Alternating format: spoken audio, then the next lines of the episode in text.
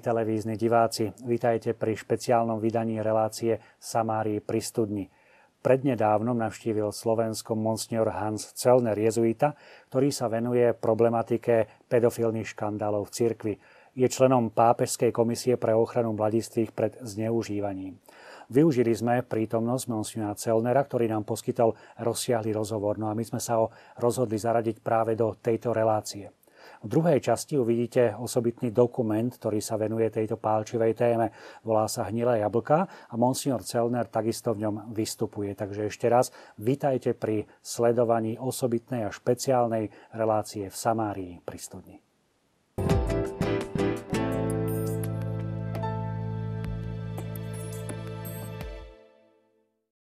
Drahí televízni diváci, vítam vás v improvizovanom štúdiu televízie Lux.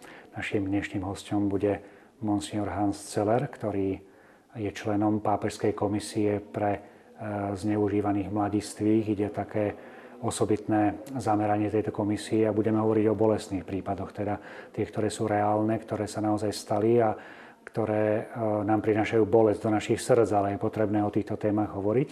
Je potrebné e, sa týmito problémami zaoberať a práve monsignor Celer je jeden z tých, ktorý sa intenzívne tejto problematike venuje. Monsignore, lei ha un carico molto speciale. Zastávate dôležité postavenie v úrade, ktorý rieši citlivé a bolestné prípady. Môžete nám priblížiť tento úrad i vašu prácu? Il nostro lavoro specifico del Centro per la protezione del minore della Gregoriana è un lavoro di prevenzione. Naša práca v Centre na ochranu mladistvých pri Pápežskej Gregorovej univerzite v Ríme spočíva v prevencii. Dostávame aj prípady obvinení z rôznych častí sveta. Ja osobne sledujem niekoľko takýchto prípadov. Požiadali ma o pomoc, radu, akým spôsobom vyriešiť tieto prípady kanonicky a právne. Nepatrím do kongregácie pre náuku viery, kde prichádzajú všetky prípady, ktoré sú oznámené Svetej stolici a tam sú potom procesne riešené podľa cirkevných noriem. Prevencia je proaktívna práca, aby sa už viac neopakovali tieto prípady, ale samozrejme nemôžeme to robiť bez toho, aby sme nebrali do úvahy veľkú bolesť tých ľudí, ktorí trpeli kvôli niektorým kňazom a reholníkom, ktorí sa spreneverili ľubom čistoty a proti deťom. Ma ovviamente non lo possiamo fare senza prendere in considerazione eh, la sofferenza, eh, la, il, il, grande dolore di tante persone che hanno sofferto perché alcuni sacerdoti, alcuni religiosi e religiose si sono comportati eh, contro eh, il voto di castità e nei confronti di minori di età. Lei fa parte anche uh, della commissione pontificia. Prečo bolo potrebné zriadiť tento úrad? Uh, Perché è necessario avere questo ufficio? La commissione è stata voluta da Papa Francesco, è stata... Komisiu zriadil pápež František v marci 2014, nasledujúc to, čo v tejto veci vykonal už pápež Benedikt XVI, ktorý sa stretol s niekoľkými obeťami zneužitia. Počas pontifikátu pápeža Benedikta boli normy kanonického práva v tejto veci veľmi sprísnené. On sám napísal list katolíkom v Írsku v roku 2010, kde hovoril o tomto fakte ako o rane na tele cirkvy. Keď bol zvolený za pápeža František, pokračoval v tomto smere a keďže videl, že katolícka cirkev musí dať odpoveď na tento problém na globálnej úrovni, teda na celosvetovej úrovni, povolal 17 ľudí, ktorí zastupujú všetky kontinenty a majú rozličné vzdelanie a formáciu.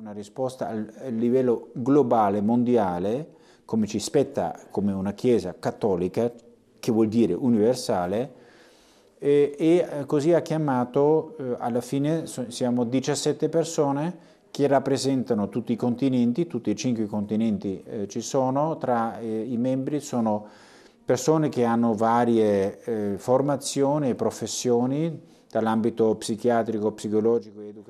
Sú tam psychiatri, psychológovia, vychovávateľia, právnici, teológovia. Teda sú tam všetky povolania, ktoré môžu pomôcť pri riešení týchto prípadov. Zriadením komisie chcel pápež vyslať silný signál celému svetu, ale aj dovnútra cirkvy, že pápež a vedenie cirkvy berú tento problém vážne. Vybral si teda týchto ľudí a pracujeme v rôznych skupinách na jednotlivých oblastiach, napríklad usmernenia biskupských konferencií, formácia reholníkov a seminaristov, ale aj celého Božieho ľudu. Sme v kontakte s obeťami, predovšetkým tými, ktoré chcú prispieť k obnove cirkvy. A je tu tiež teologická časť, ktorá bohužiaľ v tom celom najviac chýba ma di tutto il popolo di Dio, la parte del contatto con eh, le vittime, soprattutto quelle che vogliono contribuire anche a un rinnovamento della Chiesa, la parte della riflessione teologica eh, che purtroppo è una delle parti più mancanti in tutto questo. A riguardo delle competenze... Aké sú kompetencie úradu? La, la Commissione ha un compito molto specifico che non è... Komisia má špecifickú úlohu, ktorá ale nie je tak široká, ako si niektorí myslia. Komisia nemá kompetenciu v kanonickej a právnej oblasti. Tieto tribunály sú na kongregácii pre náuku viery a majú kanonickú kompetenciu vo všetkých týchto matériách. K nám teda prichádzajú oznámenia o prípadoch, ale my ich nemôžeme riešiť.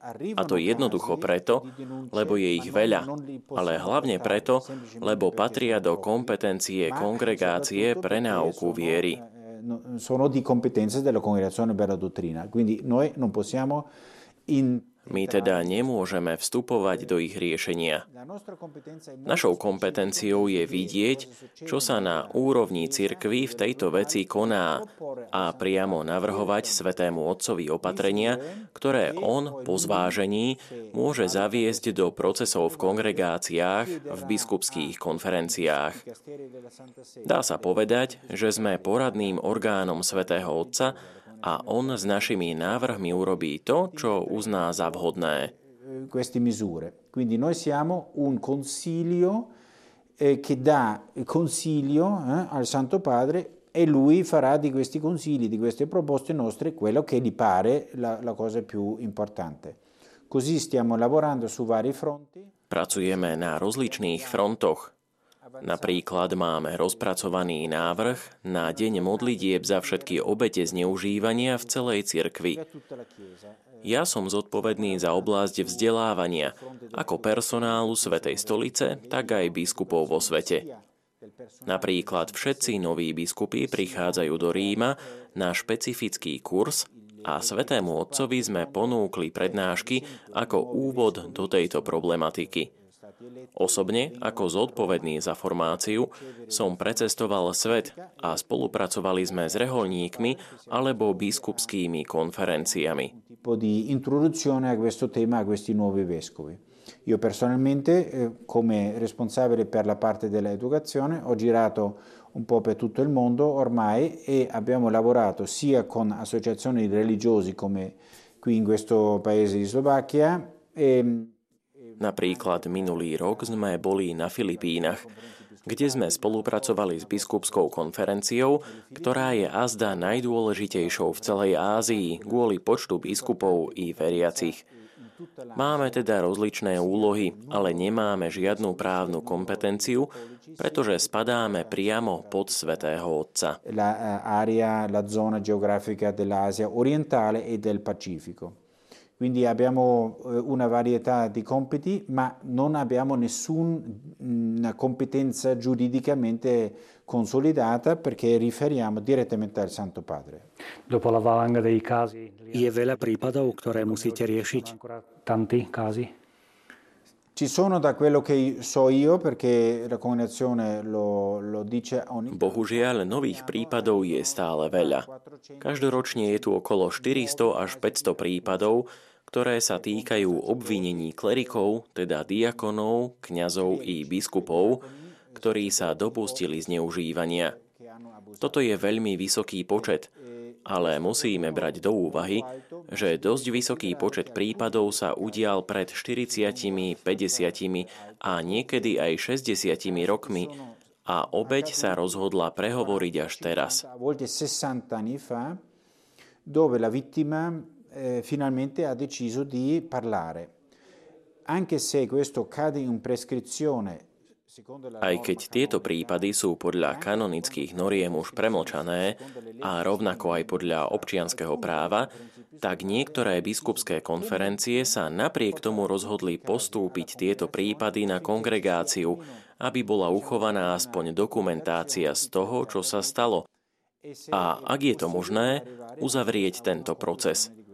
Počet je konštantný, lebo napríklad v niektorých krajinách, ako sú USA či Írsko, prakticky nie je nových obvinení, ale v iných krajinách iba teraz vychádzajú na svetlo, teda kongregácia má skutočne veľa práce. E la congregazione ha molto da fare. Da quello che ha potuto studiare, vedere i casi Aké boli dôvody, ktoré viedli niektorých zodpovedných cirkví, aby tieto problémy neriešili? Certi casi a non reagire in un modo adeguato. Bene, sono eh, le cose eh, che accadono in ogni istituzione. E... Sú to veci, ktoré sa dejú v každej inštitúcii, teda aj v katolíckej cirkvi. Každá inštitúcia bráni seba samú a nechce, aby sa o nej hovorilo zle. Platí to pre BBC, kde boli prípady zneužívania zo strany verejne známych ľudí, šéfovia o tom vedeli, ale zakryli to. Rovnaké veci sa udiali v niektorých armádach. Vojaci OSN nedávno spôsobili veľký škandál v Afrike, kde v rámci mierovej misie zneužili deti. Vedeli o tom mnohí, ale nikto o tom nehovoril. E lo sapevano molti, ma nessuno parlava. Quindi ogni istituzione eh, cerca di difendersi. Teda každá inštitúcia sa snaží brániť. A to platí bohužiaľ aj pre katolícku cirkev, v ktorej mnohí biskupy, ktorí vedeli o týchto prípadoch, na prvom mieste nechceli veriť, že kňaz sa môže dopustiť takejto veci, zneužiť dieťa. Bola to vec, ktorej nemohli uveriť a aj nám je to ťažké uveriť. Na druhom mieste, keď mali istotu, že konkrétny kňaz sa dopustil zneužitia, tak sa to snažili riešiť v rozhovore a uverili sľubu kňaza, že to už nikdy neurobí. Mnohí z nich však, keď boli presúvaní z jednej farnosti do druhej, sa opäť dopúšťali zneužívania. A tak tieto presuny spôsobili iba šírenie tohto zla a zločinu. Na treťom mieste je presvedčenie, že veci by sme mali riešiť vo vnútri cirkvy. Niekedy zamiesť pod koberec, ukryť do šuflíka, aby o tom nevedeli ľudia a nehovorili o nás zle. Paradoxne však toto sa deje práve teraz, keď sme tieto prípady zavreli do šuflíka, či zamietli pod koberec a keď prišli cudzí ľudia a videli, čo je v šuflíku, tak sa nahnevali a začali o nás hovoriť veľmi zle. Je tu teda aspekt malej transparentnosti a nedostatku odvahy čeliť tomu, čo nezafungovalo. Jasné pomenovanie chyby, zločinu, hriechu. Eh, di una eh, eh, poca volontà di essere trasparente e di affrontare con coraggio quello che non ha funzionato, dove è stato eh, fa- commesso un errore, un crimine, un peccato. Aký bol vklad jednotlivých pápežov v týchto záležitostiach? Bene, si può dire che eh, già Giovanni Paolo... Môžeme povedať, že už Ján Pavol II hovoril jasne proti sexuálnemu zneužívaniu mladých a vtedy kardinálovi Ratzingerovi dal dovolenie, aby ako prefekt kongregácie pre náuku viery presunul kompetencie v tejto matérii z kongregácie pre klérus na kongregáciu pre náuku viery – on videl, že na tej kongregácii v tej dobe, hovoríme o roku 2000, skúmanie prípadov nefungovalo tak, ako by malo. To znamená, že už pred rokom 2000 existovali kanonické pravidlá na riešenie týchto prípadov. ale bohužiaľ kvôli nečinnosti, kvôli tomu, aby sme sa vyhli zlému menu a kvôli falošnému konceptu odpustenia kňazom, ktorí zneužívali, sa veľa neurobilo. Non si è fatto molto. E quindi Kardinál Ratzinger si jasne uvedomoval vážnosť situácie a preto požiadal Jána Pavla II., aby boli na kongregáciu pre náuku viery prenesené kompetencie, zavolal kompetentného človeka, monsignora Šiklunu, cirkevného právnika z Malty, ktorý sa stal promótorom spravodlivosti, teda on osobne mal riešiť tieto prípady, a počas desiatich rokov, od roku 2002 do roku 2012, monsignor Šikluna vybudoval tento úrad. E, e in dieci anni, eh, dall'inizio eh, di questo eh, 2002 fino al 2012, monsignor Scicluna ha veramente sviluppato questo ufficio. Nel frattempo Papa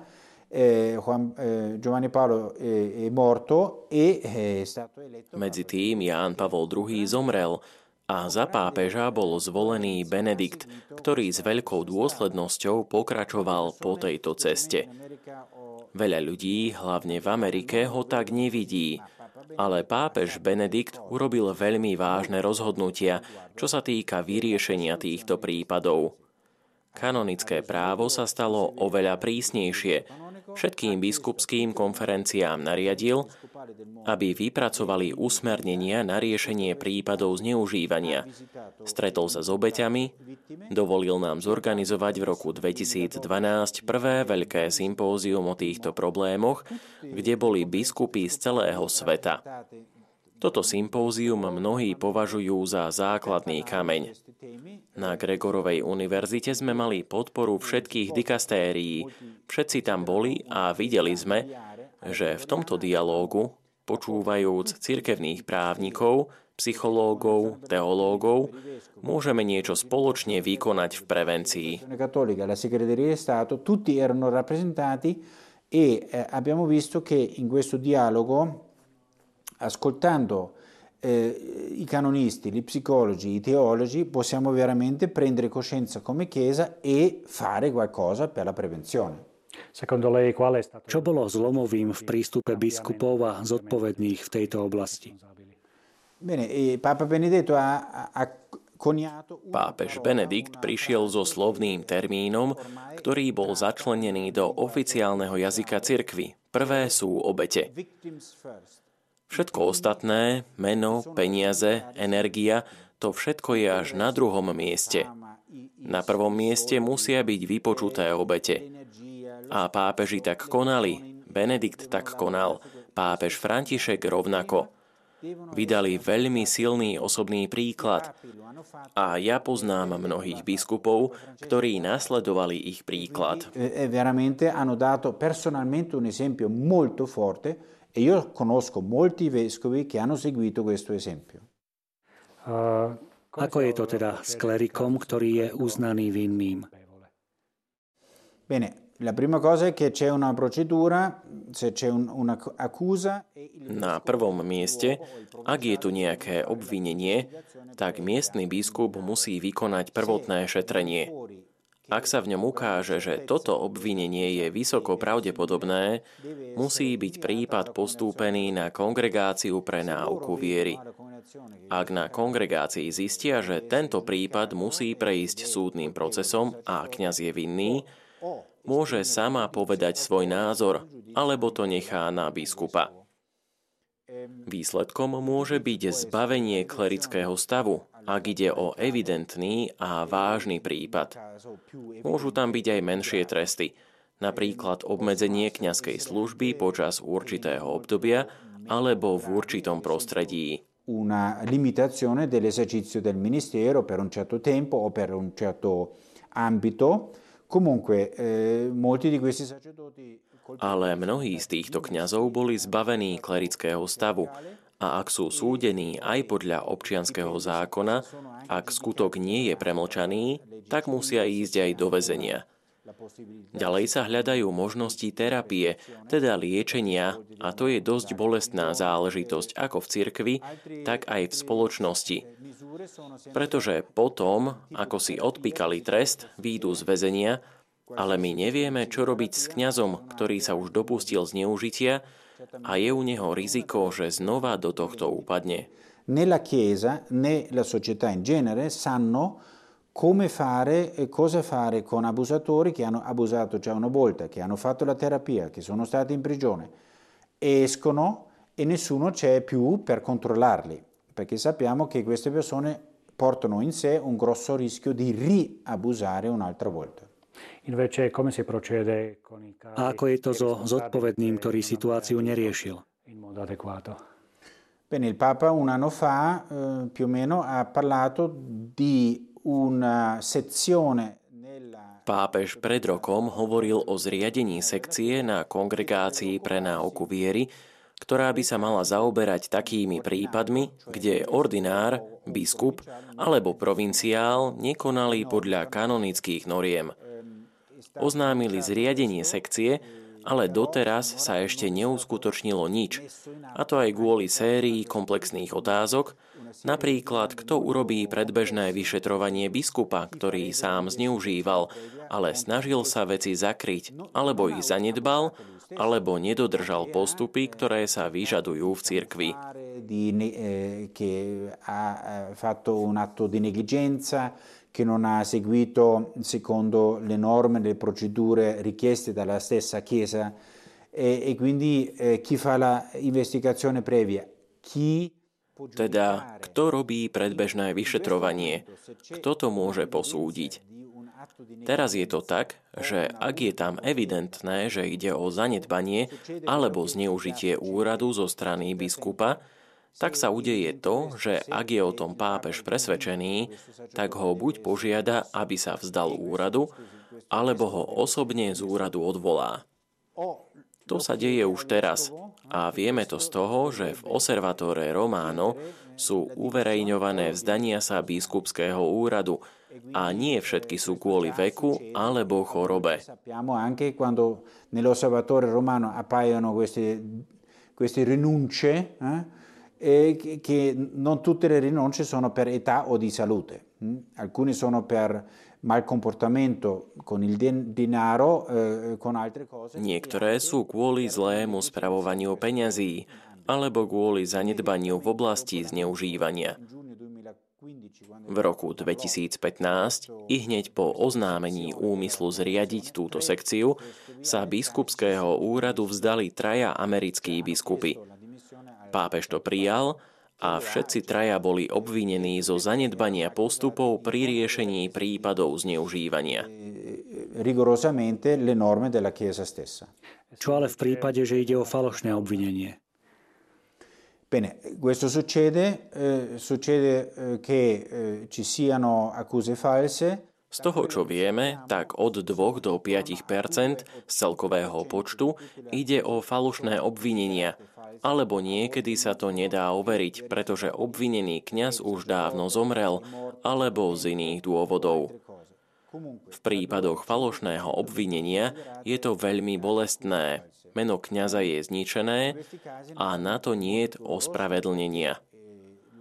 Jediná vec, ktorú môžeme povedať, že 95% obvinení je pravdivých. E, non c'è scusa per questo. l'unica cosa che possiamo dire è che il 95 o più per cento dei casi di accuse sono ve- vere.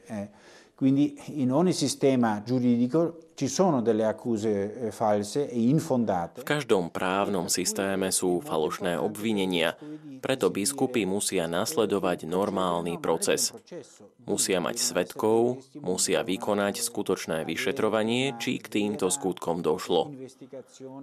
A musíme povedať, že ako biskupy, tak aj provinciáli by mali mať vypracované postupy, ako navrátiť dobré meno kňazovi či diakonovi, ktorí boli falošne obvinení. Mali sme prípady, kde to bolo vykonané príkladným spôsobom.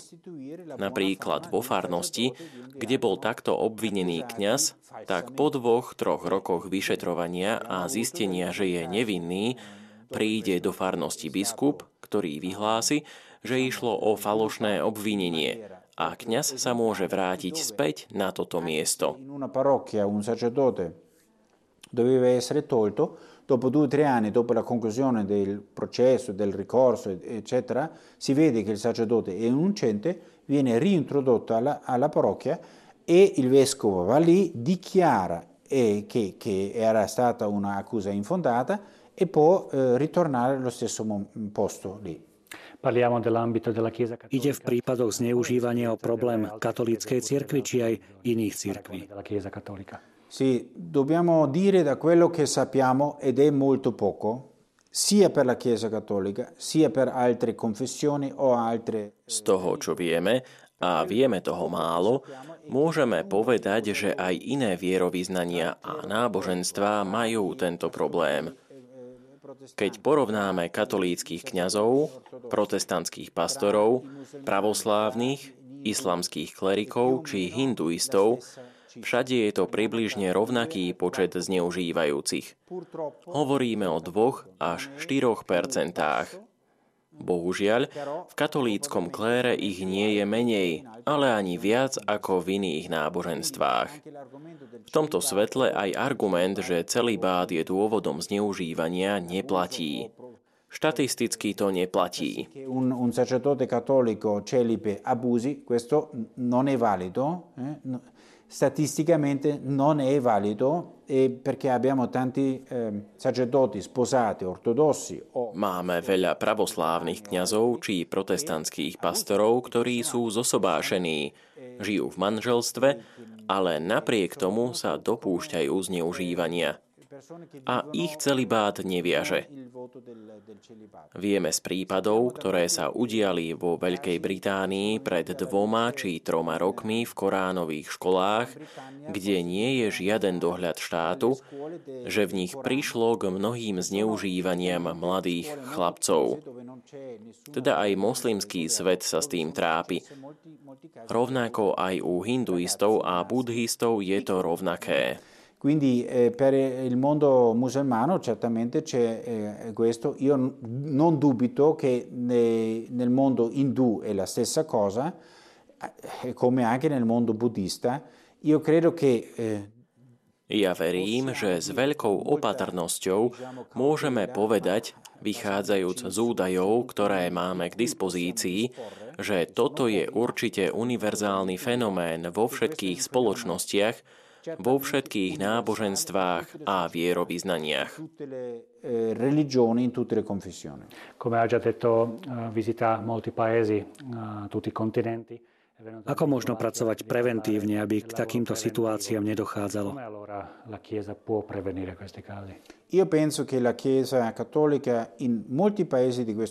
Katolícka církev je v mnohých krajinách sveta, čo sa týka prevencie v tejto oblasti, ďaleko pred všetkými. Aspoň čo sa týka Ázie, Afriky a časti Latinskej Ameriky. Žiadna iná inštitúcia nerobí toľko pre rozvoj detí, pre vzdelanie predovšetkým dievčat a pre prevenciu, vytvárajúc bezpečné prostredie.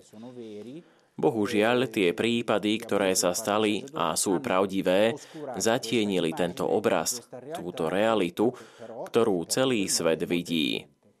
Teda prevencia môže začať vo farnostiach, v rodinách, predovšetkým nefunkčných, kde je alkoholizmus, rozvod, zložité vzťahy a samozrejme v celom vzdelávacom procese od škôlok cez všetky druhy škôl, ktoré riadí katolícka církev. Eh, educativo, dall'asilo eh, tramite tutti i, eh, i vari tipi di scuole che la Chiesa Cattolica gestisce 220 mila eh, V celom svete ich je 220 tisíc a 1400 katolíckých univerzít.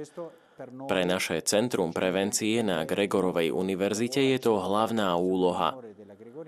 Preto hľadáme tu na Slovensku i v Čechách oporné body ako na akademickej pôde, tak aj medzi inštitúciami, ako je Asociácia katolíckých škôl. Cieľom je ponúknuť do ich vzdelávacieho procesu kurzy o prevencii pred zneužívaním.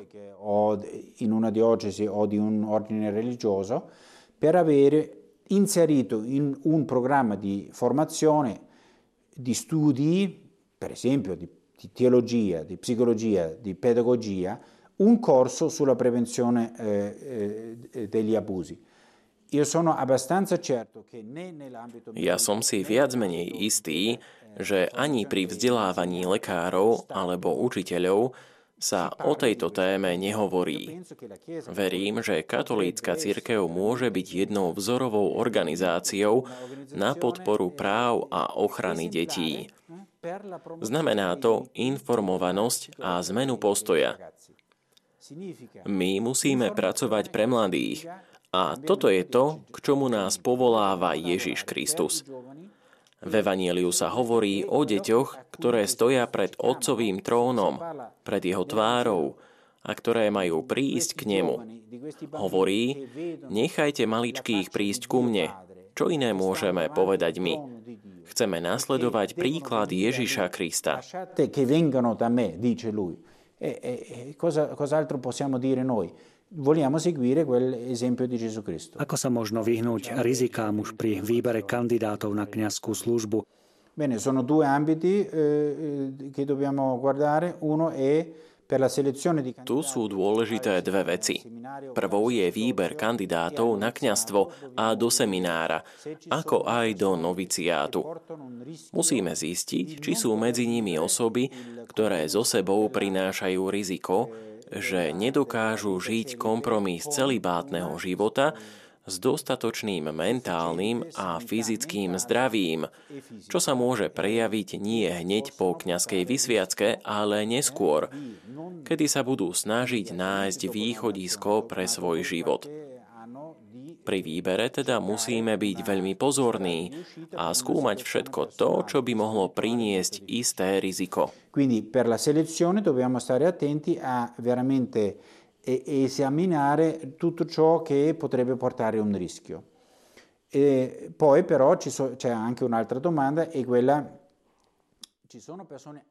Druhou vecou sú osoby, ktoré boli zneužité a snažia sa dostať do seminára alebo noviciátu. Prostredníctvom tejto náboženskej formy života sa snažia nájsť nejakú istotu a odstup od sexuality. Niekedy to nie je veľmi zrejmé a vypláva to na povrch počas formácie. Tieto osoby potrebujú niekedy špecifickú pomoc, a tu musíme byť opatrní, pretože nie sme na to vybavení.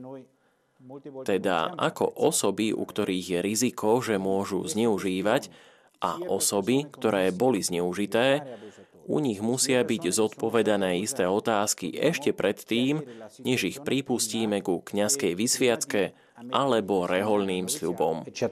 prima di ammetterli al sacerdozio o alla professione solenne.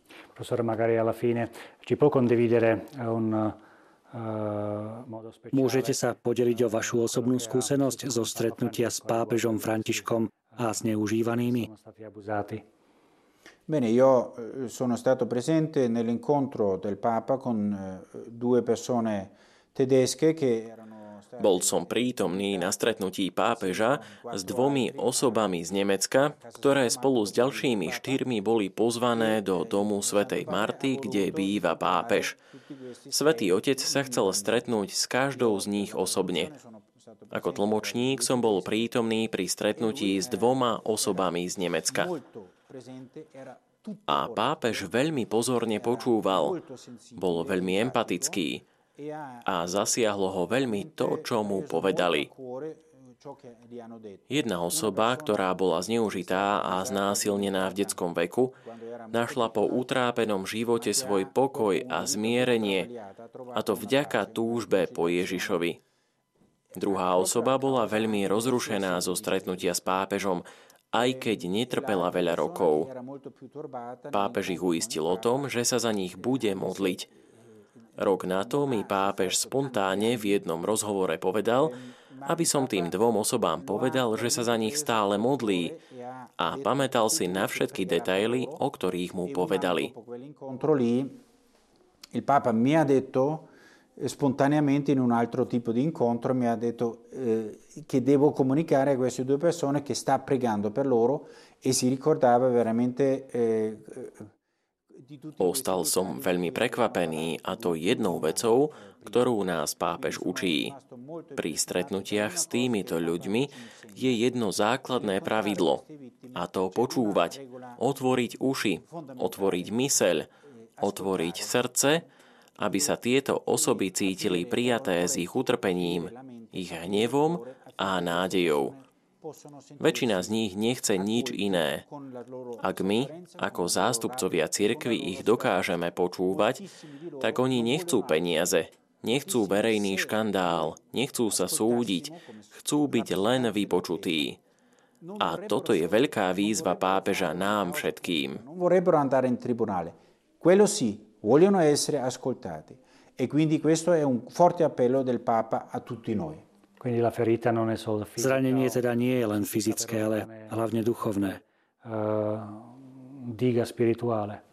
Bene, eh, queste due persone eh, hanno fatto molto chiaro al Santo Padre Tieto dve osoby to povedali svetému otcovi veľmi jasne. Pre nich osobne najbolestnejšou vecou bola duchovná rana.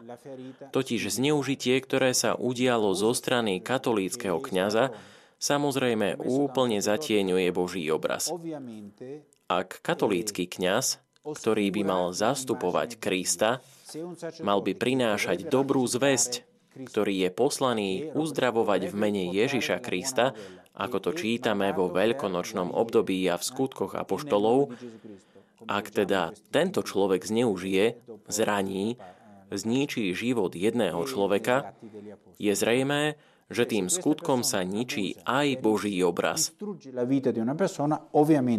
È molto chiaro che anche l'immagine di Dio viene distrutta e Samotný základ viery môže byť v tom prípade zničený. Našťastie u týchto dvoch osôb to tak nebolo, pretože inak by nebolo možné zmierenie. Bohužiaľ, ale u mnohých ľudí ten základ viery bol zničený a nestretli sa s dostatočným vypočutím zo strany biskupa, zo strany rehoľného provinciála, zo strany akéhokoľvek kňaza, zo strany angažovaného kresťana. Nenašli niekoho, kto by ich vypočul a tak nedokázali znova nadobudnúť dôveru a obnoviť si základ viery. E, e la base della fede. Monsignora, grazie per la sua visita nel nostro studio improvvisato e anche per il lavoro che fa, quindi grazie per, per tutto quello che ha fatto anche per la televisione Lux. Tante grazie a lei. A ďakujem veľmi pekne nášmu hostovi, Monsignorovi Celerovi, za to, že prišiel do nášho improvizovaného štúdia, že hovoril o týchto témach, ktoré naozaj uh, nieľahko sa počúvajú, ale to, čo je dôležité vidieť a aj cítiť z jeho slova, z jeho prístupu, že církev sa snaží tieto problémy riešiť a my sa chceme tejto téme teda venovať aj širšie. Takže ďakujem mu za to, že prišiel a ďakujem aj vám za vašu pozornosť.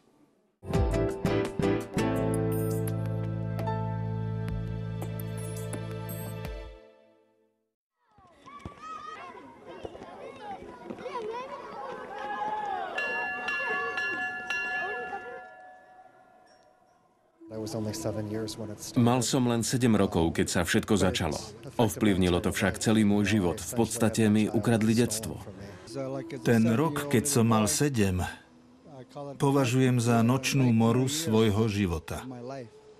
Pre církev bolo veľmi ťažké priznať si túto skutočnosť.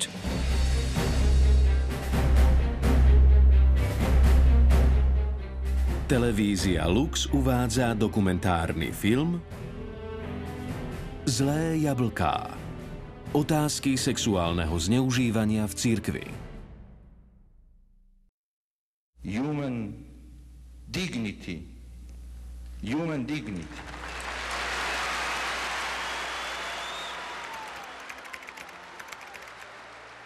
Počas Svetových dní mládeže povedal Ján Pavol II stovkám tisícov mladých o liste, ktorý krátko predtým poslal americkým biskupom. Americkým biskupom som napísal o bolesti, ktorú vyvolali hriechy niektorých kňazov. Musíme využiť všetky dostupné prostriedky, aby sme porazili toto zlo. V čase, keď hlava katolíckej cirkvi poslala list americkým biskupom, diecéza Santa Fe evidovala žiadosti o odškodné vo výške 50 miliónov dolárov a bola na pokraji bankrotu. V polovici 80. rokov nariadil súd v Lafayette v luizianskej diecéze odškodniť obec zneužitia po tom, čo biskup nezbavil funkcie obvineného kňaza. V tom čase už poisťovne informovali amerických biskupov, že ich poistky nepokryjú všetky žiadosti o odškodnenie v týchto prípadoch. Následkom finančnej krízy v diecéze Santa Fe a vplyvom pápežovho listu začali mnohí biskupy tzv. proces prečisťovania a pedofilných kňazov postupne prepustili z klérického stavu. Po roku 92 výrazne klesol počet prípadov zneužitia, pretože väčšina amerických biskupov sa poučila a problémy s násilníckým kňazom neriešila jeho preložením, ale prepustením z klerického stavu. Niektorí biskupy neposlúchli pápeža a neriešili problém dosť rázne. Následky tejto nečinnosti znáša katolícka církev v Spojených štátoch a mnohé deti až dodnes. Situácia viedla k najvážnejšej kríze v dejinách katolicizmu v Amerike. V otázke sexuálneho zneužívania sa opakujú dva problémy. Kňaz, ktorý zneužíva deti a biskup, ktorý i hneď nezabráni jeho kontaktu s nimi. 6. januára 2002 uverejnil denník Boston Globe článok o Johnovi Gigenovi, ktorý počas 30 rokov zneužil viac ako 130 detí. Bostonský kardinál Bernard Law riešil problém tak, že po sťažnostiach veriacich preložil kňaza do inej farnosti. Takto presunul Johna Gigena na niekoľko miest, no v každej novej farnosti sa rodičia sťažovali na problém zneužívania detí.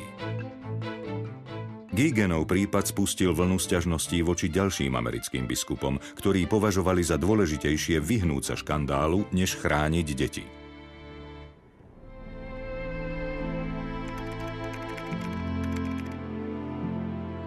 Pápež zvolal do Vatikánu všetkých amerických kardinálov, aby ho informovali o škandáloch spojených so sexuálnym zneužívaním. Medzi kňazov a zasvetené osoby už nebudú patriť tí, ktorí ublížili mladým. Tieto slová zmenili chod dejín. Biskupy mali z koša odstrániť hnilé jablká skôr, než nakazia zvyšok cirkvy. Následne sa v Dallase zišli všetci americkí biskupy, aby podpísali dokument Charta na ochranu detí a mládeže. Podľa nej malo byť povinnosťou biskupa nahlásiť úradom každý prípad zneužitia a prepustiť kňaza z klerického stavu hneď po prvom zneužití mladistvej osoby. Aby sa ich návrh stal záväzným, potrebovali schválenie z Vatikánu. Preto štyria americkí biskupy rokovali v Ríme o predpise, na základe ktorého by mohli okamžite prepustiť z klerického stavu vinných kňazov. Niektorí vysoko postavení vatikánsky predstavitelia považovali toto prísne pravidlo, jedna chyba asi prepustený, za potrebné pre dnešnú církev. Iní s ním nesúhlasili a považovali ho za zradu dlhej tradície kanonického práva v církvi, ktoré neudeluje tresty podľa pravidla rovnaká miera pre všetkých. Len jeden kardinál úplne podporil zámer amerických biskupov. Prefekt kongregácie pre náuku viery Jozef Ratzinger. Táto podpora však bola rozhodujúca. Americkí biskupy nepredložili len súbor zásad, ale záväzných noriem podľa cirkevného zákona. Prišli do Ríma, aby získali ich schválenie, ktoré formálne nazývame recognicio. Po krátkej diskusii dosiahli toto schválenie a tak sme sa od roku 2002 v cirkvi už nespoliehali len na akúsi dobrú vôľu konať správne, ale mali sme záväzný zákon, ktorého sa museli biskupy držať. Výsledkom boli základné smernice, podľa ktorých mali postupovať všetci americkí biskupy.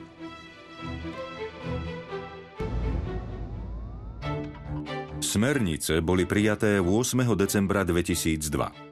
Od tejto chvíle začali v Spojených štátoch prepúšťať z klerického stavu kňazov uznaných vinnými.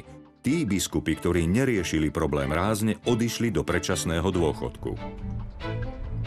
Americkí biskupy požiadali o nezávislú štúdiu, ktorá mala zistiť rozsah sexuálneho zneužívania v cirkvi v Amerike.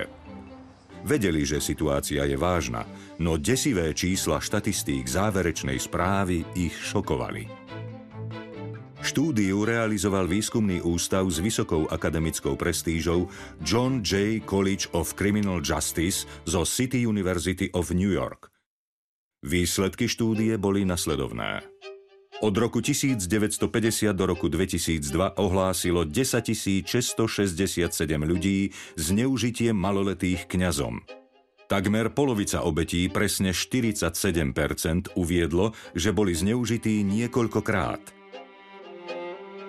Obvinených bolo 4392 kňazov, čiže 4% zo všetkých kňazov v Spojených štátoch, ktorí boli v danom období činní. Zvyšných 96% bolo nevinných. Počet obvinených reholníkov bol oveľa nižší, pravdepodobne preto, že tí žijú v komunitách, kým diecézni kňazi žijú sami. K väčšine oznámených prípadov zneužitia došlo v 60. a 70. rokoch. Najhorším bol rok 1980. Odvtedy počet oznámení stále klesá.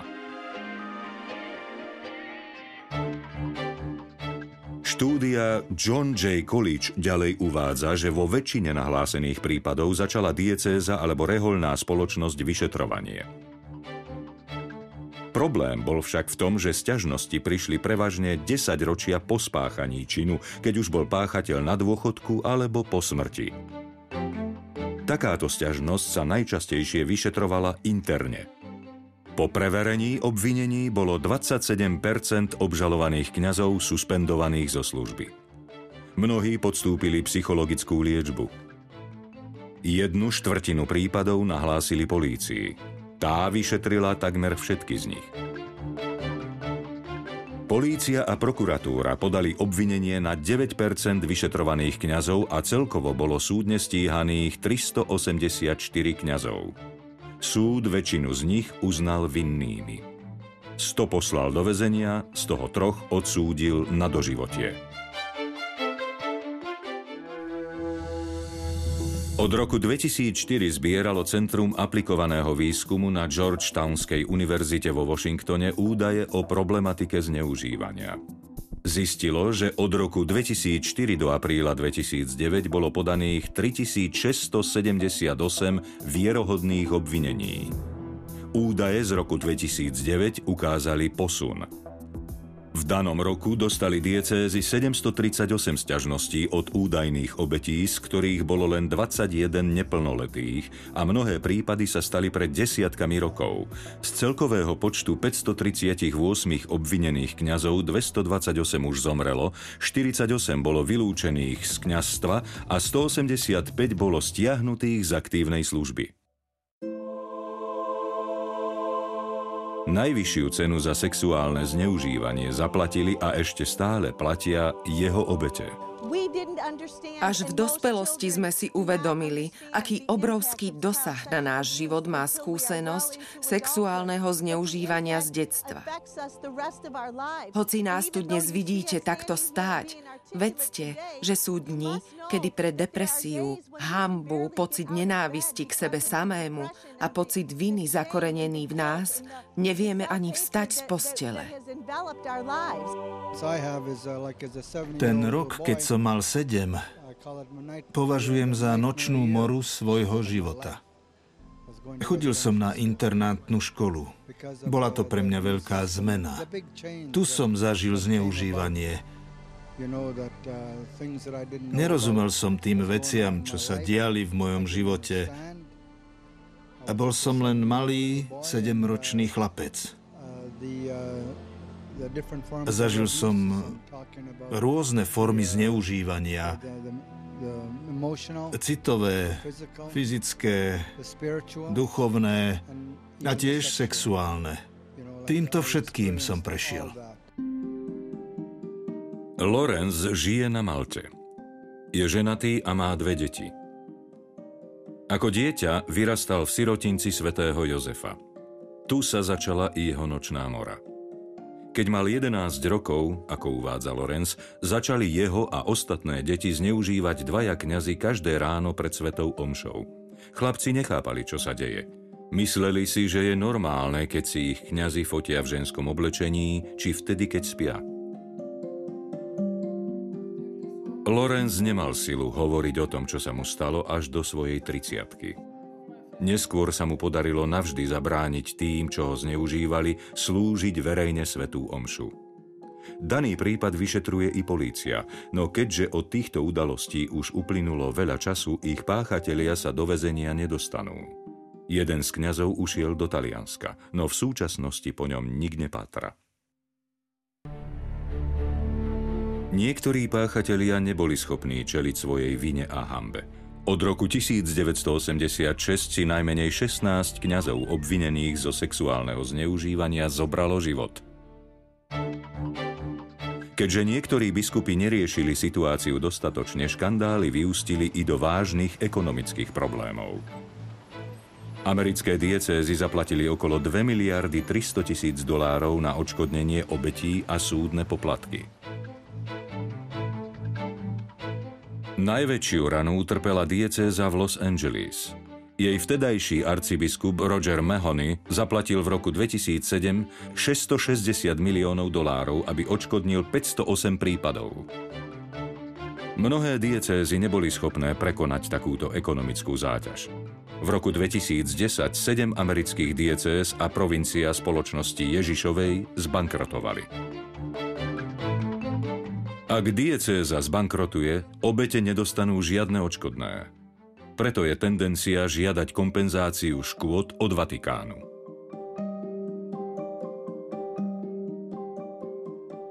Rozruch okolo udalostí v Amerike spustil vyšetrovanie i v iných krajinách – v mnohých vyšli najavo prípady, kedy kňazi zneužívali mladistvých a biskupy tento problém neriešili.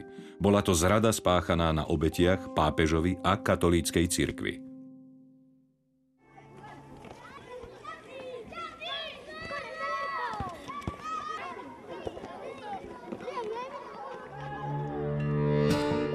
Krajinách ako Kanada, Spojené štáty, Veľká Británia, Austrália, Nemecko, Rakúsko a Švajčiarsko podnikla katolícka cirkev dôrazné kroky, aby vyriešila a zabránila ďalšiemu sexuálnemu zneužívaniu kňazmi. Ušetrený nebol nikto. V roku 2002 obvinili i arcibiskupa Sydney Georgia Pella z obťažovania 12-ročného chlapca počas seminaristických čias pred 40 rokmi. Arcibiskup vyhlásil, že je nevinný, no dobrovoľne odstúpil z úradu, aby tak napomohol vyšetrovaniu. Ukázalo sa, že obvinenia boli nepravdivé a arcibiskup sa vrátil do úradu. Po zverejnení výsledkov dvoch nezávislých správ v roku 2002 bola církev v Írsku šokovaná. Prvá z nich, Rajenova správa informovala o fyzickom a psychickom zneužívaní, ku ktorému dochádzalo v štátnych a cirkevných výchovných inštitúciách medzi rokmi 1914 a 2000. Obvinení boli 23 reholníci a 3 reholníčky.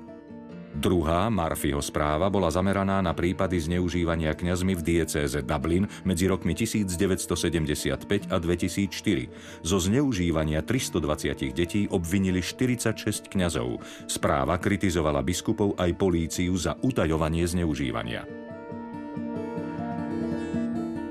Na základe zverejnených správ 5 biskupov ponúklo svoju rezignáciu.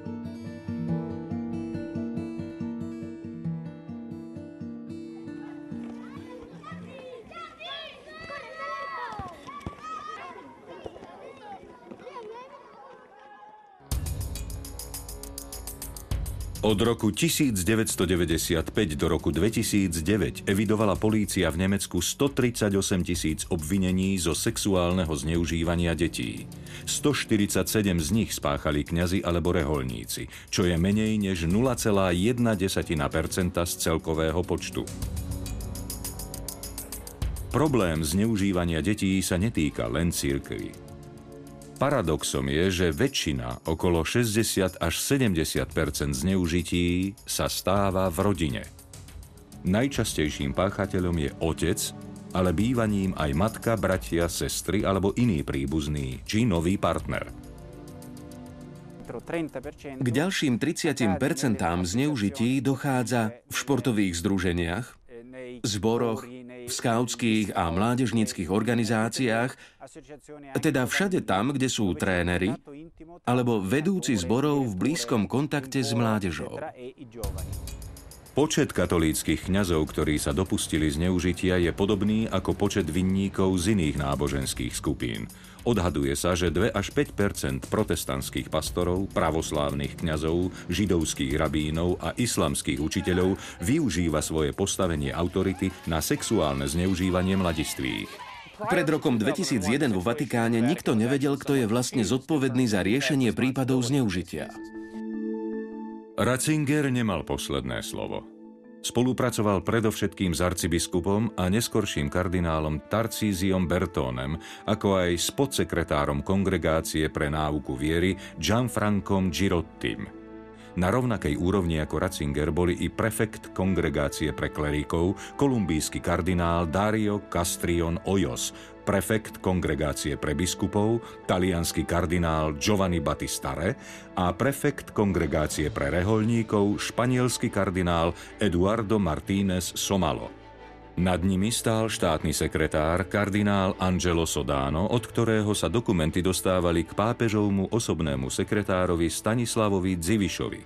Ten vyberal dokumenty, ktoré sa dostávali k pápežovi. Najvyššia pozícia patrila samozrejme Jánovi Pavlovi II.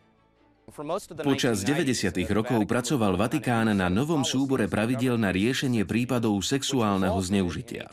Snaha vyústila v roku 2001 do oficiálneho dokumentu Motu Proprio, ktorým Ján Pavol II doplnil zákony cirkevného práva. Kým sa však dokument pripravoval, vo Vatikáne prevládala tendencia čakať s riešením prípadov na prijatie nového zákona, pretože ten pôvodný bol nejasný. Táto neistota bola hlavnou prekážkou v riešení problému. Nakoniec v roku 2001 promulgoval Ján Pavol II dokument Motu Proprio Sacramentorum Sanctitatis Tutela. Poveril tak kongregáciu pre náuku viery riešením prípadov sexuálneho zneužívania klerikmi. Kongregácia mohla zrušiť aj dobu premlčania, aby sa pred súd dostali i kňazi, ktorí sa dopustili zneužitia detí pred desiatkami rokov. Odteraz bolo povinnosťou biskupov oznámiť každý prípad sexuálneho zneužitia klerikmi kardinálovi Jozefovi Ratzingerovi. On mal následne rozhodnúť, či bude daný kňaz postavený pred súd v Ríme alebo vo svojej diecéze.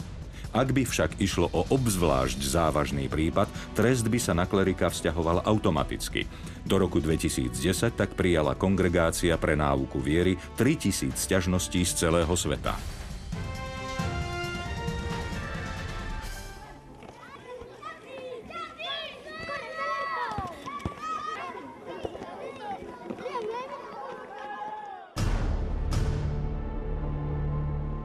Kongregácia pre náuku viery nepatrí k najrýchlejším úradom Vatikánu. Dôvodom sú jednak chúlostivé otázky, ktorými sa musí zaoberať a veľké množstvo dokumentácie v rôznych jazykoch, ktoré musí spracovať. Výsledkom sú oneskorené odpovede, ktoré krízu neriešia. Kňaza Stevena Kiesla z diecézy Oakland v Spojených štátoch zatkli v roku 1978 za obscénne správanie a obťažovanie dvoch detí. Súd mu udelil trojročný podmienečný trest. Vinník požiadal svojho biskupa o uvoľnenie z kňazskej služby. Takýto krok zmierňuje škandál a často pomáha obetiam v procese uzdravenia. Rozhodnutie bolo na kongregácii pre náuku viery. Biskup podal žiadosť na kongregáciu v júli 1981.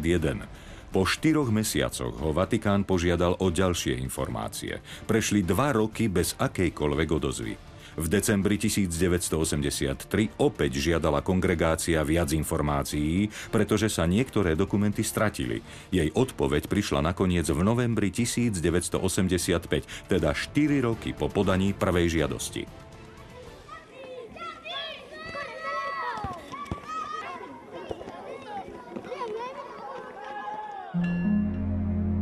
Mnohí z obvinených kňazov v Amerike sa vyznačovali veľkým talentom a charizmou. Často sa ich obvinenia zdali nepravdivé až neuveriteľné. Keď si však v roku 2002 americkí biskupy vypočuli svedectvá obetí, zistili, že mnohí pedofili boli pôvodne príjemní a milí. V skutočnosti sa správali ako vlci v rúchu baránka. Jezuita Hans Zollner ich dobre pozná. Je nie len kňazom, pôsobí aj ako psychológ a psychoterapeut. Pomáha obetiam fyzického a sexuálneho zneužívania znova získať vnútorný pokoj. Mnohí útočníci boli kedysi sami obeťami zneužitia.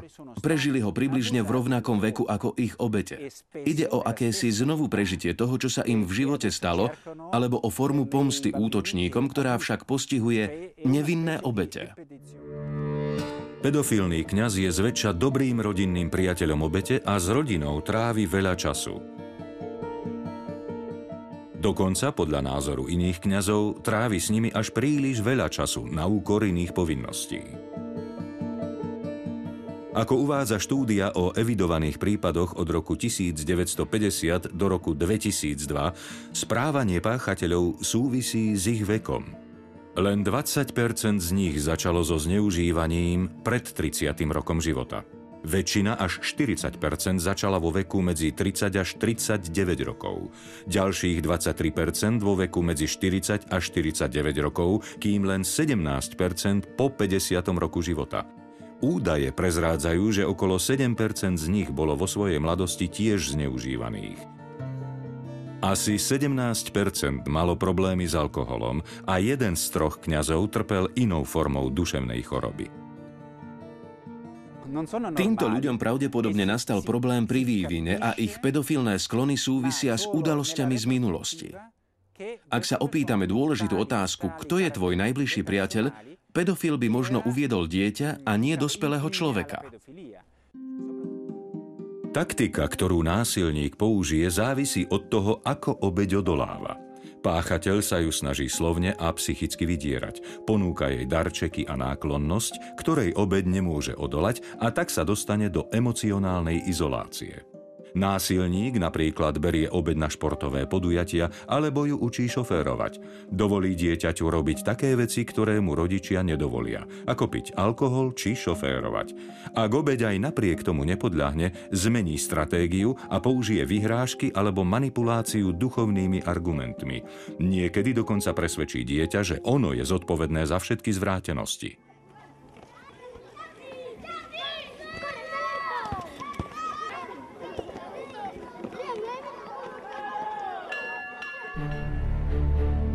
Zradili ste dôveru mladých ľudí a ich rodičov.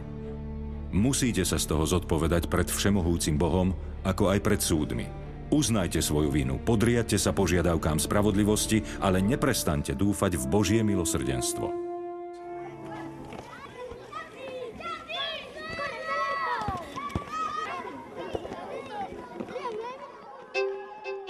Je prekvapujúce, že z piatich obetí sú zvyčajne štyria chlapci. Odborníci to vysvetľujú tak, že pedofilní kňazi majú viac príležitostí zneužívať chlapcov než dievčatá. Dôležitým ukazovateľom je i vek. 6% zneužívaných detí má menej než 7 rokov, 16% je vo veku od 8 do 10 rokov. Najohrozenejšie sú deti vo veku od 11 do 14 rokov, tvoria 51% obetí. Zvyšných 27% sú obete medzi 15. a 17. rokom života. Viac než polovica obvinených kňazov zneužívala jedno dieťa, 27% zneužívalo dve až tri obete 14% zneužívalo od 4 do 9 obetí a 3,5% zneužívalo viac ako 10 obetí. Tí najnebezpečnejší, ktorí svoje obete zneužívali opakovane, tvoria 3,5% no sú zodpovední asi za jednu štvrtinu nahlásených prípadov. Vo väčšine prípadov netrvala táto nočná mora viac ako rok. Vo viac než 21% prípadov trvalo zneužívanie 1 až 2 roky, v 28% 2 až 4 roky. V 11 zo 100 prípadov kňaz opakovane zneužíval jednu alebo niekoľko obetí viac ako 5 rokov.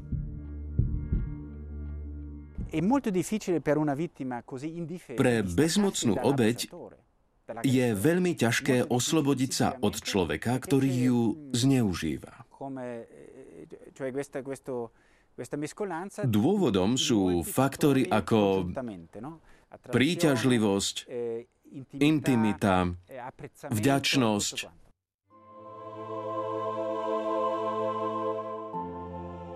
Vyhrážky a pocit viny zabránia mnohým obetiam oznámiť prípad okamžite. Hambia sa a boja sa odmietnutia. Často sa stáva, že nikto, ani rodičia, neuveria vlastnému dieťaťu, keď o probléme zneužívania prehovorí. Dospelí uveria skôr učiteľovi, trénerovi, kňazovi či ujovi. U väčšiny obetí trvalo 10 až 30 rokov, kým sa odhodlali prípad zneužitia oznámiť. Len štvrtina z nich bola schopná o zneužití hovoriť skôr, než uplynulo 10 rokov. Ďalších 25% prehovorilo až po 30 rokoch. Tí, ktorí o zneužívaní prehovoria hneď, chcú len to, aby agresor nebol v ich blízkosti, alebo aby nemohlo dôjsť k ďalšiemu zneužitiu. Tí, ktorí sa cítia podvedení, nevypočutí alebo potrebujú peniaze, žiadajú kompenzáciu. Najprv nahlásia prípad zneužitia farnosti, no keď ich apel zostane bez odozvy, obrátia sa na biskupa. Ak cirkevní predstavitelia po výzve nekonajú, následky traumy sa často stupňujú až tak, že obeď potrebuje i psychiatrickú liečbu. Neriešenie problémov vedie rodiny k tomu, že siahnu po právnikoch, protestoch v tlači a na verejnosti. Takýto súdny proces stojí diecézu vždy oveľa viac.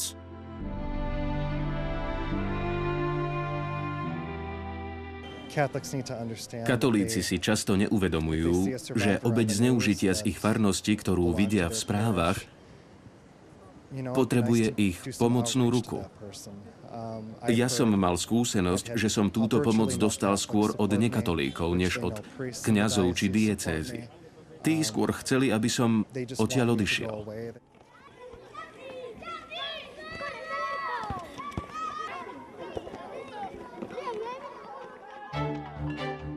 Prípade Spojených štátov sa ukázalo, že 80% obvinení bolo pravdivých. K 18% prípadov neboli dôkazy a 1,5% obvinení bolo nepravdivých. Stretol som sa s ľuďmi s neužitými kňazom a ich rana bola taká hlboká, že nezniesli ani pohľad na kňaza. Boli proti akýmkoľvek vyhláseniam církvy. Neuznávajú žiadnu cirkevnú autoritu a stali sa nepriateľmi církvy. Obetiam sexuálneho zneužívania trvá mnoho rokov, kým sa vyrovnajú s jeho dôsledkami. Strácajú schopnosť veriť iným, vytvoriť si stabilné vzťahy, majú nízke sebavedomie. Spočiatku sa snažia na všetko zabudnúť, no málo komu sa to podarí. Mnohí trpia vážnymi chorobami, dokonca spáchajú samovraždu. Po skúsenosti zneužitia zatrpknú a nevedia si vytvoriť vzťah s Bohom.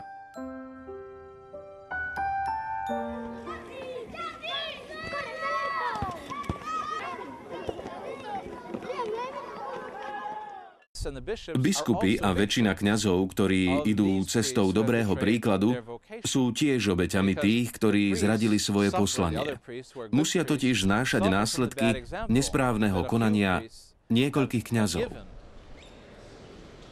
Benedikt XVI napísal dlhý list katolíkom v Írsku ohľadne sexuálneho zneužívania klerikmi. Svetý otec označil štyri faktory, ktoré túto krízu ešte prehlbili. Nedôsledný výber kandidátov pre kňastvo. Nepostačujúca morálna a duchovná príprava v seminároch. Spoločenská tendencia chrániť kňazov. Milná obava o reputáciu cirkvy a snaha vyhnúť sa škandálom, v dôsledku čoho nie sú kňazom udelené kanonické tresty a nechráni sa ľudská dôstojnosť obetí. Celé desaťročia prevládalo v cirkvi presvedčenie, že treba chrániť jej dobré meno, čo znamenalo utajovať zneužívanie. Medzi klerikmi platila istá kmeňová etika, podľa ktorej bolo ich najdôležitejšou morálnou povinnosťou zbaviť obvinenia všetkých ohrozených spolubratov. Teda zabudnúť na morálne práva detí, ich rodičov, rodín, celej cirkvy a širšej spoločnosti. Dlhé roky považovala spoločnosť svedectvo kňazov za vierohodnejšie než svedectvo obetí. Príkladom sú aj mimoriadne prípady z Írska, kde polícia obvineného kňaza miesto zatknutia dopredu varovala.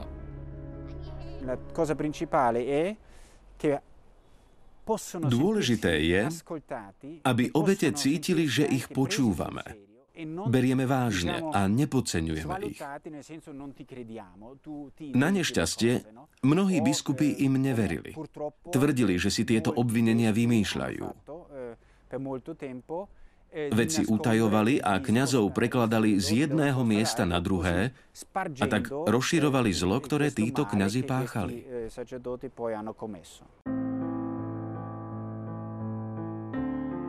Ešte pred 50 rokmi bolo prijímanie nových adeptov do seminára jednoduché. Potrebné bolo len odporúčanie od kňaza a krátky pohovor s biskupom. Dnes musia kandidáti prejsť viacerými skúškami, podstúpiť psychologické testy, podľa ktorých sa posudzuje, či sa na kňazstvo hodia, či sú napríklad schopní žiť v celibáte. V rímskom seminári North American College pre kandidátov z Ameriky pôsobí David Songy, kňaz a psychológ, spolu zodpovedný za výber kandidátov. Úlohou psychológa je skúmať všetky aspekty ich osobnosti, ich minulosť, správanie či osobné vlastnosti. Budúci kňazi by mali v seminári absolvovať aspoň 5 rokov formácie. Tu žijú, stravujú sa, študujú a spia. Počas piatich rokov by mali predstavení zistiť, či má kandidát predpoklady na kňazstvo a pripravujú ho na výzvy, s ktorými sa stretne mimo seminára. Ak zistíme, že sa niektorý zo seminaristov správa nevhodne, požiadame ho, aby odišiel. Rovnako tak aj v prípade, keď ešte nie je dostatočne vyzretý, hoci seminarista predpokladá, že je. Alebo ak ťažko znáša zdržanlivosť, vtedy sa ho snažíme usmerniť, že najlepším riešením pre ňoho bude návrat domov. Vnímanie tohto problému sa však postupne v cirkvi mení. Kňaz, ktorý zneužíva deti, protirečí skutočnej misii, poslaniu a službe kňaza, ktorého úlohou je vychovávať v kresťanskej viere. Vychovávať jasným, transparentným, krásnym a radostným spôsobom v súlade s Evangeliom. Benedikt XVI bol v tomto procese zmien rázny a podnikol okamžité kroky. Dôležitejšie je mať dobrých kňazov, než mnohých kňazov.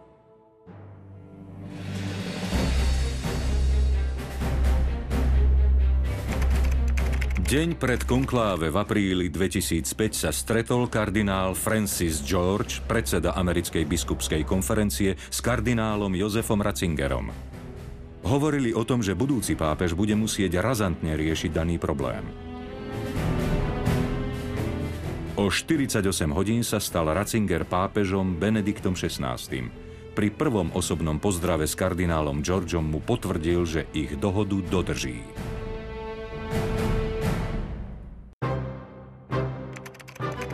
Prvých mesiacoch svojho pontifikátu suspendoval Benedikt talianského kňaza Gina Buresiho, zakladateľa kongregácie služobníc nepoškvrňaného srdca Panny Márie. Bol obvinený z viacnásobného zneužitia. Pápež mu nariadil, aby sa stiahol do súkromia, prestal vysluhovať sviatosť zmierenia a verejne slúžiť sveté omše. Najzložitejším bol prípad mexického kňaza Marciala Marciela, obvineného zo zneužívania seminaristov v minulosti. Mnohí v Mexiku a vo Vatikáne považovali toto obvinenie za nepravdivé a za osočujúce. No pápež mal k danému prípadu viac informácií a prinútil Marciela utiahnuť sa do života modlitby a pokánia v úzadí.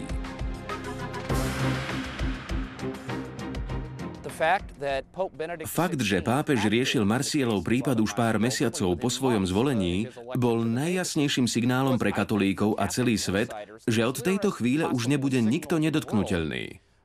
My v Amerike by sme túto situáciu opísali výrazom do mesta prišiel nový šerif. Proces očisťovania je niekedy veľmi bolestivý. No v konečnom dôsledku prinesie veľa dobra tak pre lajkov, ako aj pre klerikov a celú církev. Benedikt rieši problém sexuálneho zneužívania z troch hľadísk. Z hľadiska zahojenia rán, nápravy škody a cesty duchovnej obnovy.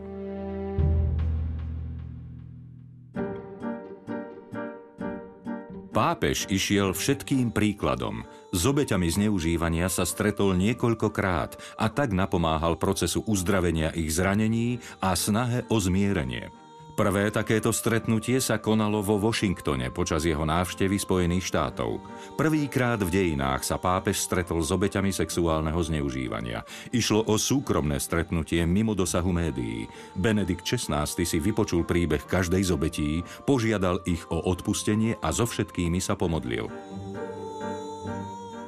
O pár mesiacov zopakoval toto gesto počas návštevy Austrálie.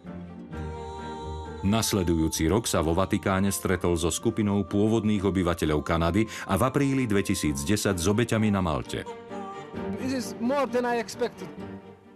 Pápež spravil viac, ako som očakával. Mal odvahu predstúpiť pred nás na miesto tých, ktorí nám ublížili. Najväčšie prenasledovanie církvy nepochádza zvonka, ale zrodilo sa z hriechu vo vnútri církvy. Církev sa musí zodpovedať pred spravodlivosťou, ktorú nemôže nahradiť odpustenie. Niektoré fázy procesu prebiehajú v diecéze. Ak je na kňaza podaná opodstatnená sťažnosť, biskup ho zbaví pastoračného pôsobenia a požiada Rím o povolenie začať interný súdny proces. Zodpovedným za riešenie prípadov, ktoré sa dostali až do Vatikánu, je promotor spravodlivosti. Donedávna ním bol malcký kňaz Charles Sikluna. Jeho poslaním bolo doviesť pedofilných kňazov pred spravodlivý súd. Uznal, že tieto procesy sú zdlhavé a ich väčšia transparentnosť by cirkvi pomohla. Nie je to však jednoduché.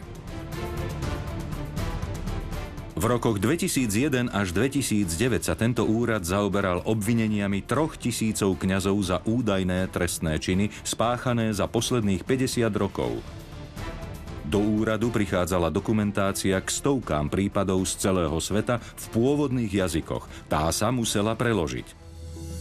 Na úrade pracuje len 10 ľudí, ktorí prekladajú a študujú dokumentáciu, prešetria stovky prípadov ročne a navrhujú k ním príslušné opatrenia. Sú to promotor spravodlivosti, riaditeľ úradu, 8 expertov na kanonické právo. Tento obchod s náboženskými suvenírmi pri námestí svätého Petra nie je najväčším, no pracuje v ňom viac zamestnancov než vo Vatikáne na vyšetrovaní prípadov sexuálneho zneužívania. Vatikán má 2600 zamestnancov, od pápeža až po hasičov. Takmer 200 nunciov a stovky riaditeľov rôznych úradov. Z týchto všetkých sa len desiati priamo zaoberajú vyšetrovaním prípadov zneužitia. Počet zamestnancov a prostriedky nepostačujú. Rozpočet Vatikánu na rok 2005 bol 330 miliónov dolárov. Je to rovnaký rozpočet, aký mala bostonská diecéza a len jedna tretina rozpočtu kolínskej diecézy.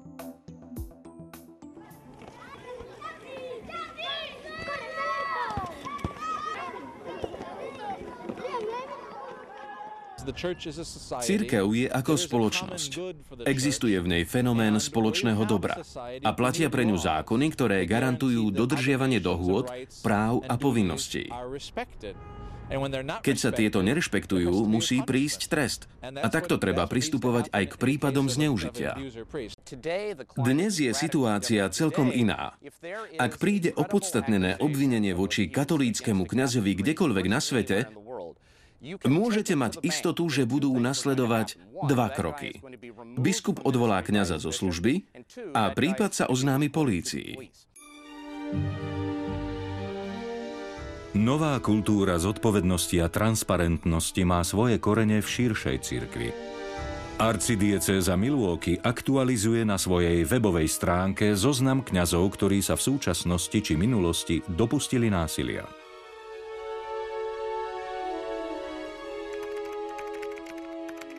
Denverskému arcibiskupovi Charlesovi Čepútovi oznámili prípad zneužívania dieťaťa istým kňazom spred 30 rokov. Hoci mal kňaz čistý register, arcibiskup ho suspendoval z úradu, upozornil políciu a informoval veriacich na svetých homšiach v siedmých farnostiach, kde daný kňaz pôsobil. Zneužívanie detí je bohužiaľ jav starý ako ľudstvo. Prináša mnoho utrpenia. No ešte bolestivejšie je, ak sa ho dopustí ten, kto svoj život zasvetil Bohu a službe druhým. Dobrý úmysel nestačí. V prostredí, ktoré sa nevyčistí od zlých jablok, sa bude naďalej ubližovať novým obetiam a poškvrňovať status kňazstva. Obchod s otrokmi, ktorý pretrvával až do 19. storočia, sa skončil. Aj zneužívanie detí sa môže stať len smutnou spomienkou na minulosť. Katolícka církev má šancu stáť na čele historického obratu. Diecéza bez prípadov sexuálneho zneužívania detí je vzorom pre napredovanie k spoločnosti bez podobných zločinov.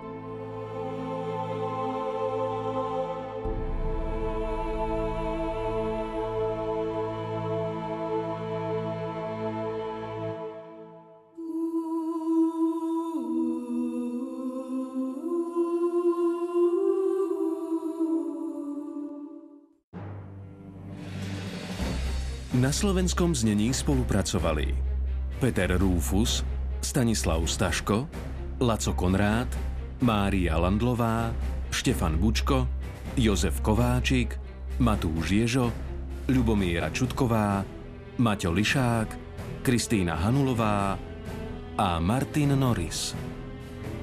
Pre TV Lux vyrobilo Studio Lux v roku 2013.